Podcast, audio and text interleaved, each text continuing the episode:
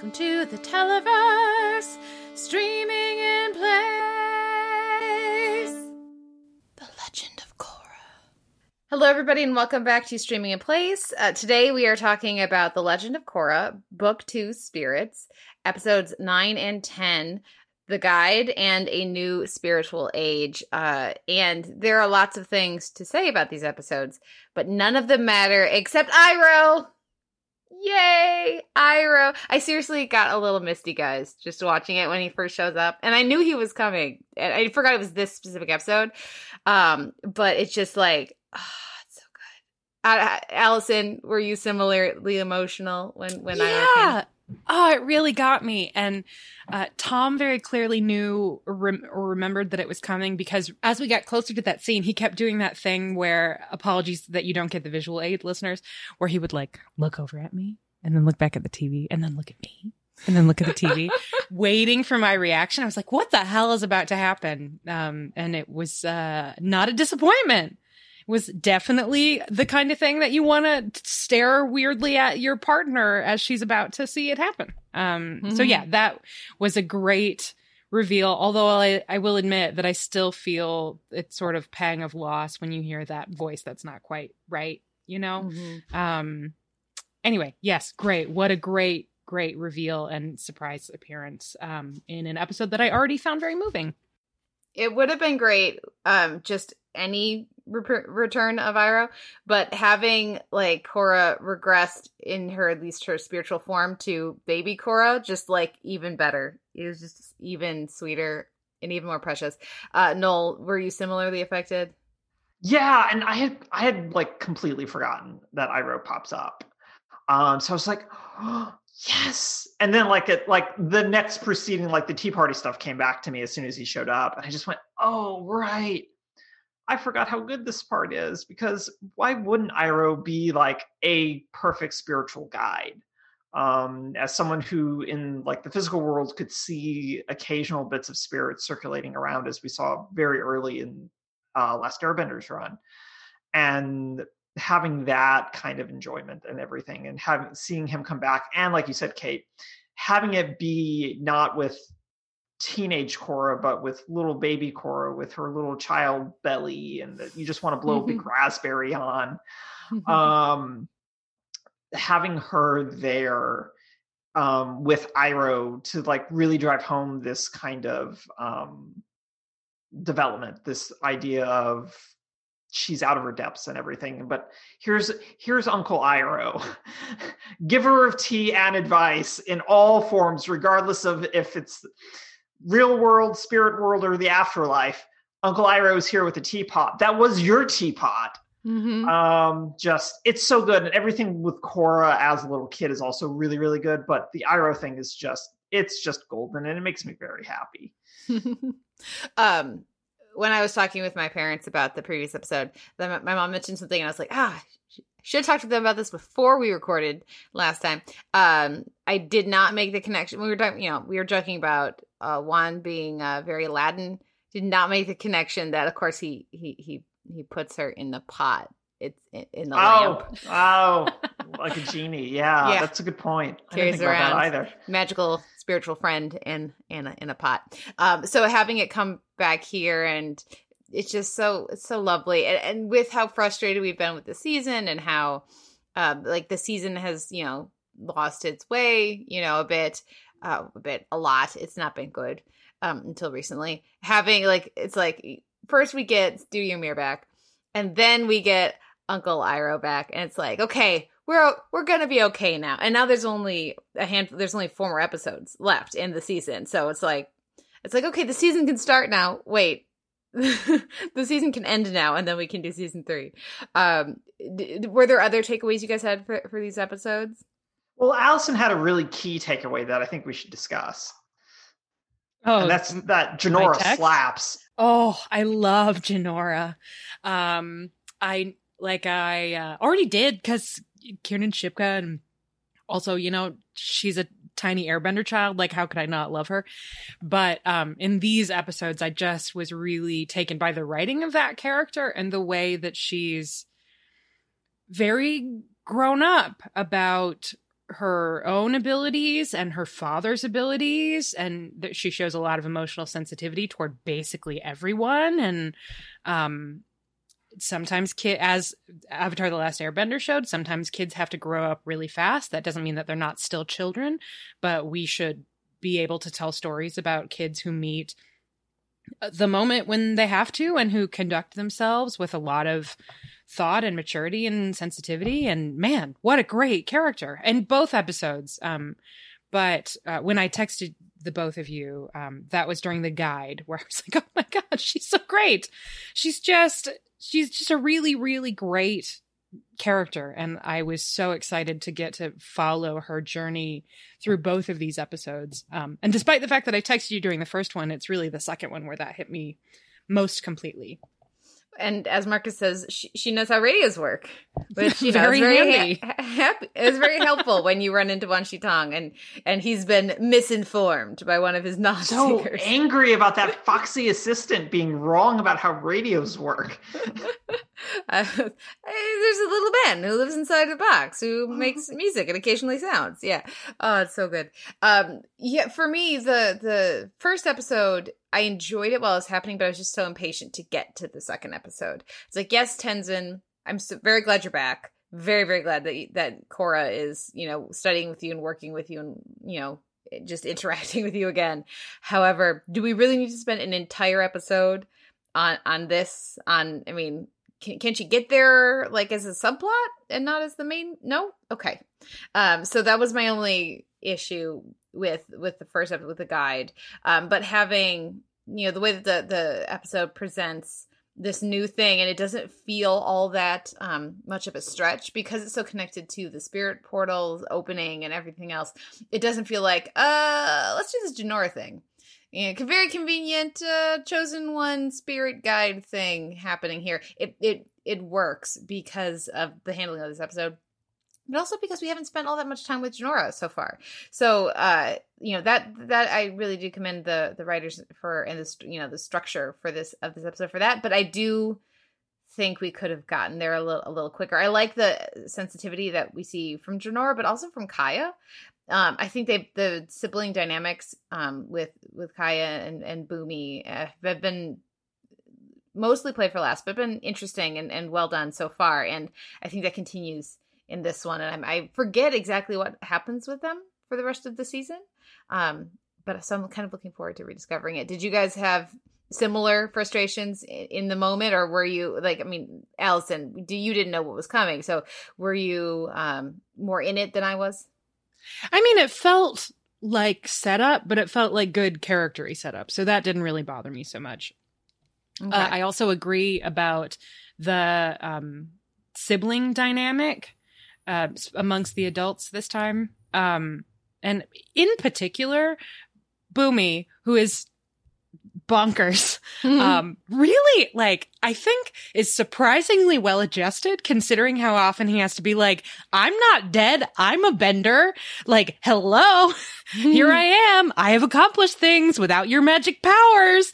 Uh, because man, would that give me a complex, but he seems to be doing okay, which is great. And I, we have seen no evidence of therapy in this world. So unless there is a secret Dr. Linda somewhere and I don't know, but just secreted away on an air temple island. That's where Linda would be hanging out with a bunch of baby sky bison.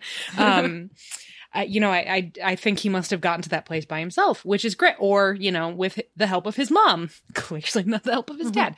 Um, but Bumi is good. Anyway, my point is, um, I think because I didn't know what was coming, I was able to just engage with this moment of character growth through Tenzin and um, self awareness and um, the dynamic with Kya and Jinora was really compelling. So I was still very in it, but obviously there's a clear winner in these two episodes.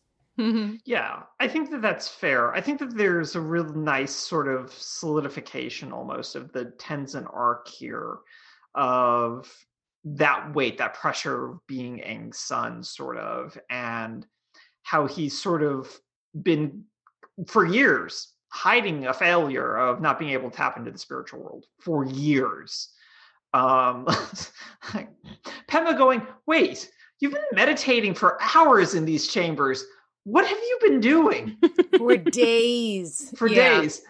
Trying to access the spiritual world, my dear. And it's Mhm. just, it's really delightful of he feels all of this weight and burden that he can't be honest about these things. Um, and I think that there's something really beautiful and sad about that for a man of his age that he still feels that kind of shame. Um, but that he also feels like he can't share that with anyone else.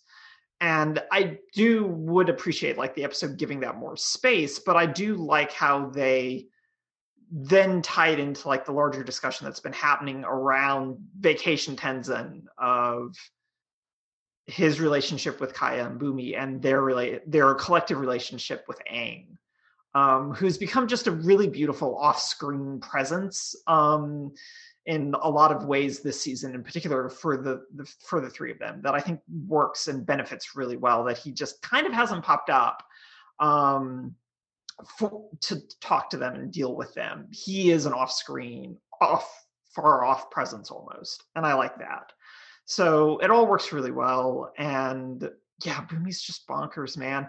And Allison, I can't wait for you to get to the last two episodes where Bumi just gets really bonkers. Oh, good. Oh, I'm so glad because right now the bonkersness of Bumi is what's sustaining me while we're dealing with all of the crappy city stuff because my my known precious Oh, Bolin is just not I'm getting the job done anymore. I misspeak. It's actually in the next. It's actually in one of the two episodes we Oh, watched good. Even better. for tomorrow. Yeah. Great. Yeah. Um, Right. Marcus says uh, this all just really illustrates how poor the city plot stuff is. It really, it still really doesn't work. And yeah, you know, when Marcus put that threw that in the chat, I was like, oh yeah, I guess we should talk about the fact that Mako gets arrested. Okay, I mean, way to let down so much of the things we liked in season one, season two. You know, like oh, season season two is not doing well by Lin. It's not doing well by Mako. It's not doing well by Asami. These are all very dumb things. Um, yeah, Noel, where are you? Where are you at with the city? I mean, I know how the city sh- stuff shakes out, so I'm basically just ignoring it. um it's just Yeah. like it i mean honestly it's sort of the best way to think about the city stuff is that a lot of it really ramps up over the next four episodes in very particular ways. Um but it also just kind of like so much of this season is establishing other things that they're going to do more of later um across particularly across seasons three and four um, which are basically the same season um, for all intents and purposes when I keep thinking back on them. Um, but this season's just so transitionary um, from a season that wasn't from for a season that wasn't supposed to exist. It's doing a lot of like, here's what we want to do. So I just I treat the city stuff as just kind of like really poorly cooked um, like greens that I have to eat um but that i don't want to but i know that my my stomach will be happy that the greens are there my taste buds just don't enjoy them Lovely and so appetizing. Allison, any any thoughts on uh, on, on Um, the city stuff? You know what? Based on what Nola's saying, I feel like maybe I don't need to add to what I've already said because if if what's happening here is that we're setting up future storylines and it's just that they're being set up poorly and not that they're completely wasting a number of really interesting characters and also oh they're definitely wasting people like Okay. Oh yeah, like I don't understand how you have Batwoman and you do nothing with her and then have her act in ways that make no sense for any human being including Batwoman. Um I don't understand how you have Lin and just straight up don't use her except to have her be bad, dem- demonstrably bad at her job. And then Mako, like, I just and I just don't care about Mako, so like I'm not so disappointed that he's getting a crappy storyline, but I should be. And poor Bolin is just like running around in his little outfit being a tool, and like that is funny, but it would be funnier and more interesting if it was inserted into a storyline that was better. Like if like if he had gained something from the i guess i do have something to say if he had gained something from this experience beyond wealth like if he felt self-worth if he felt like he was making a contribution if he thought that he was affecting change for the good or even if it was just wealth and he was sort of reveling and they were connecting it to their impoverished childhood and now he's living in the lap of luxury, then that makes the dynamic with Mako way more interesting. But it's like they're not acknowledging that. Like they have that scene where both Asami and Bolin are like, no, he's good. He's helping us. And then that's it. It doesn't seem to cause any real friction in the relationship. It doesn't make them seem to question anything. Um, the whole thing with Asami is like, what? I don't, none of that makes any sense. So, uh, my point is, I'm glad that maybe it's just badly executed, um, early steps for something else. And I'll just trust that maybe eventually at least some of it will be better. Is that a fair hope for me to have, Noel? I feel like it's a pretty fair hope to have, at least in regards to some of the characters. Um, Lin in particular um, comes oh, to good. the forefront a Because man, more. I was going to be filled with rage if No, we no. never got another good Lin Bei Foxy. No, Lin actually comes to the forefront a lot in seasons three and four, um, and for very for very specific reasons. Mhm. Um, but yeah, she's much more at the center of things. Um, I honestly can't remember what happens with Mako, Asami, and Bolin over the next two seasons. Oh boy. I can remember some really cool stuff that's gonna happen. I think that Okay. there's a lot of like good stuff that happens, but like the specifics, like I've said repeatedly, of like I remember the villains for seasons three and 4 I Mhm. don't remember like a lot of the really specific stuff that happens in three and four, like the actual plot machinations and that kind of a thing. Um, but yeah, so but Lin, I remember very specifically comes to the forefront um, in much more aggressive ways. I'm looking forward to some of those. Yep. Um, how does Asami, after the experience of finding out that her father, who she loves so dearly, was a baddie, not you know, how does she how does she say, but but Varrick's my friend and he's giving me money. He can't be bad. Like h- how? How there should just be an inherent distrust of rich people for Asami at this point. Yeah. Um, but she hasn't learned that lesson. Well, she's also at other points in the show proven that she is an intelligent, discerning person. yeah. So how is it that none of that like none of it how is a how is a woman that intelligent not able to go actually you know what business wise it does make sense that he would do something this underhanded because he has effectively taken control of everything wow that's a really good point mako and mako it just doesn't make any doesn't make, it doesn't make any sense um Asami is the one that I fear I'm going to leave this season deeply this or the show deeply frustrated about. Um I'm I'm I'm worried. Okay. Well, we'll have more thoughts on that in the next week or two. Does anybody want to Uh, drink anything? um, but No. uh, oh God. no. Uh, but let, we should talk a little bit about the spirit world stuff because uh, I had a couple questions. Curious what you guys thought about it. Um, I liked some of it. I liked a lot of it, but I I was not happy with poor Fluffyfoot um, not coming back to the to the to the good side um by the end. Hopefully that's coming. I don't remember the specifics. Also why did the dogs become good and then bad and then not able to be good but the bird did not?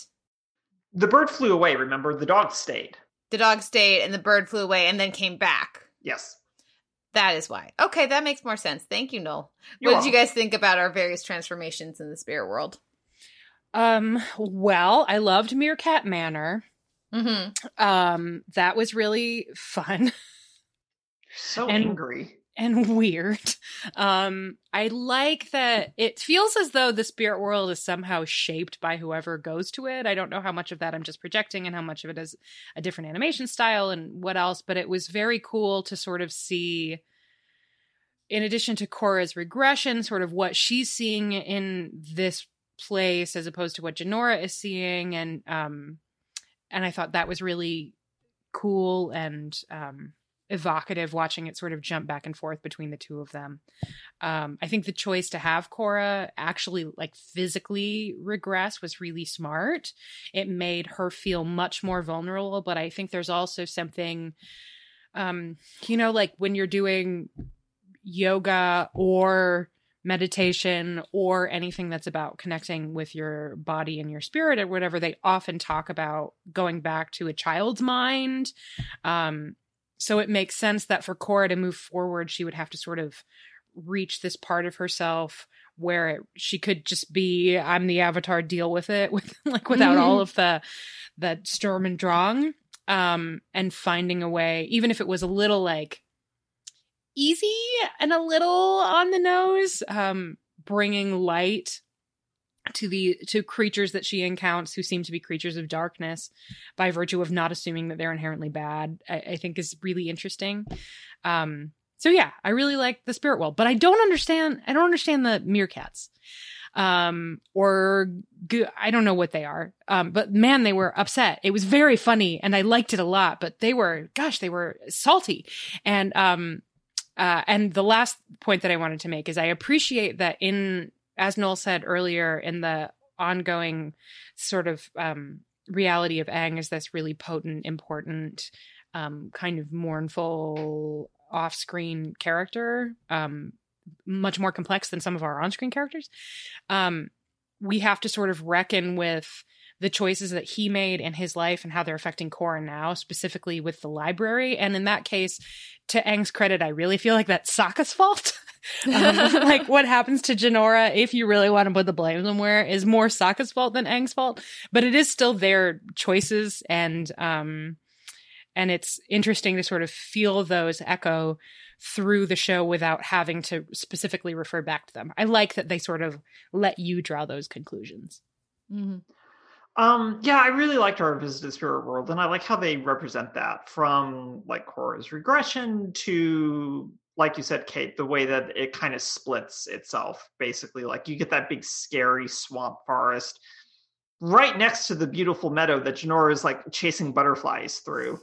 um, even though they're like right next to each other, they're not right next to each other because, like you say, Allison, like it's it's influenced by like your openness and your emotionality, but very also specifically like the avatar's emotionality as the bridge between these two worlds. Her influence on both is outsized. Um, so I think that that's really potent, but I also like ways in which they like have Korra heading off on her journey up the mountain, and she takes one step, and suddenly she's like yards away from Iroh, and Iroh's just waving. Mm-hmm. Yeah, and it it's such a beautiful little moment of hero's journey type of not type of thing, um, while speeding it up. Mm-hmm. Um, so like it just all works really well, but it also really plays into the whole it's a dream state kind of thing. Well, there are rules because there are there are rules. Um, anything still kind of can go because, like as as Korra learns, she can't bend because she didn't go through a portal. She went through through meditation, and when you go through there, through your physical body's not there, so you don't get to bend um, which Unalaq takes advantage of. I I love that moment with uh, that, that, you mentioned Noel, uh, where she turns around and all of a sudden she's so far away. Such a lovely way to capture the the lesson of so often the most important step is the first one. The decision to go is the yeah. most difficult part, and as soon as you are resolved and begin the journey, that's such a huge leap in your progress that you need to make to achieve your you know desired uh, uh, desired result. Um such it's such a simple way to do it and and having Iroh in the back you know because that could that could be scary and it's not. It's it's instead it's very um you know how Korra reacts to that moment is I think very telling for where the next little chunk of the episode goes. So yeah. Um Allison, did you have any other thoughts about these episodes? Any other moments you wanted to shout out? I don't think so. I do want to say though that I feel like it's been a while since we've had a conversation about this um uh, cinematic universe, televisual universe where we were talking about it in this way. Um, I'm sure we did at some point in season one, and obviously we did a little of that with beginnings. Um, but this felt like a much more avatar kind of conversation, which is encouraging. Um, so I'm I'm I'm hopeful. which is great. It's it's very un Lucifer season three is my feeling right now. it's i mean the the discussions they're having in this episode i mean specifically with iroh but around the themes of the season i think really work. And it's like uh this is the kind of stuff they needed to start seeding in at the beginning of the season that they didn't for some reason.